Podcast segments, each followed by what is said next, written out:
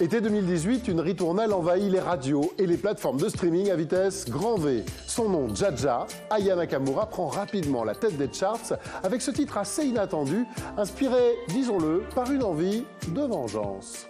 Bah, c'est l'histoire d'une rumeur que qu'un ancien ami avait fait par rapport à moi et du coup j'étais déçu.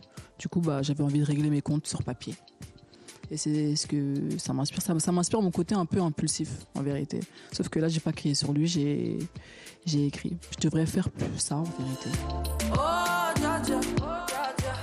Ce qui surprend, c'est le vocabulaire de la chanteuse. Aya Nakamura a grandi à Aulnay-sous-Bois et elle utilise les mots de sa génération dans le texte de son single, des expressions qui font mouche. J'ai grandi euh, dans un quartier, dans plusieurs, j'ai vu euh, plusieurs endroits, et je pense que chaque euh, milieu a son propre argot et ses propres expressions. Mais il n'y a pas d'expression d'ailleurs, j'ai rien inventé moi. La chanson est enregistrée sans pression lors de sessions de studio. Rien ne semble alors indiquer qu'un tube en puissance vient d'être mis en boîte. Je me dis pas automatiquement que ça va être le tube de l'année qui va tourner partout dans le monde, que plein de stars euh, danseront dessus, etc. Je me dis juste, euh, ouais, franchement, le son il est cool, je l'aime bien, j'aimerais bien le clipper et on verra ce que ça donne. Oh,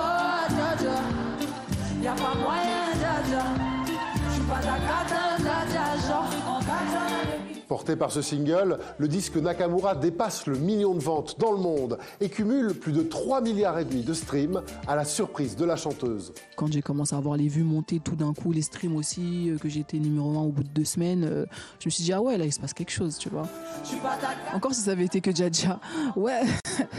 Moi j'avais jamais fait de concert avant et vraiment ils connaissaient l'album du début à la fin et j'étais en mode ouais ça c'est mon public ça, ça. c'est ça, c'est ça qui est lourd en fait. La chanson a même séduit Madonna ou Rihanna qui ont partagé des posts sur les réseaux sociaux.